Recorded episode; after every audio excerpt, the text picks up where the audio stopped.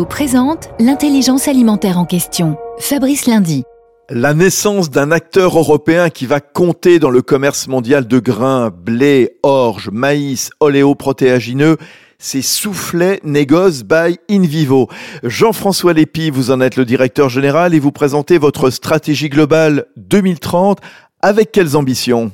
En effet, aujourd'hui, nous sommes, euh, nous sommes devenus un des plus grands acteurs du commerce de grains en Europe, en Afrique, prépondérant en France, métier qui consiste à travailler avec des clients pour assurer leur sécurité alimentaire. Également aussi souveraineté alimentaire, très important pour nos clients euh, qui recherchent à euh, assurer en local une partie de leur consommation agricole. Dans cet ensemble, à la fois Soufflet et InVivo, nous avons un accès privilégié à tout un groupe de fournisseurs qui sont les adhérents de l'Union. Et c'est là où réside la puissance de notre action. Merci Jean-François Lépi. Union nationale des coopératives agricoles françaises, InVivo s'engage pour la transition agricole et alimentaire vers un agrosystème résilient.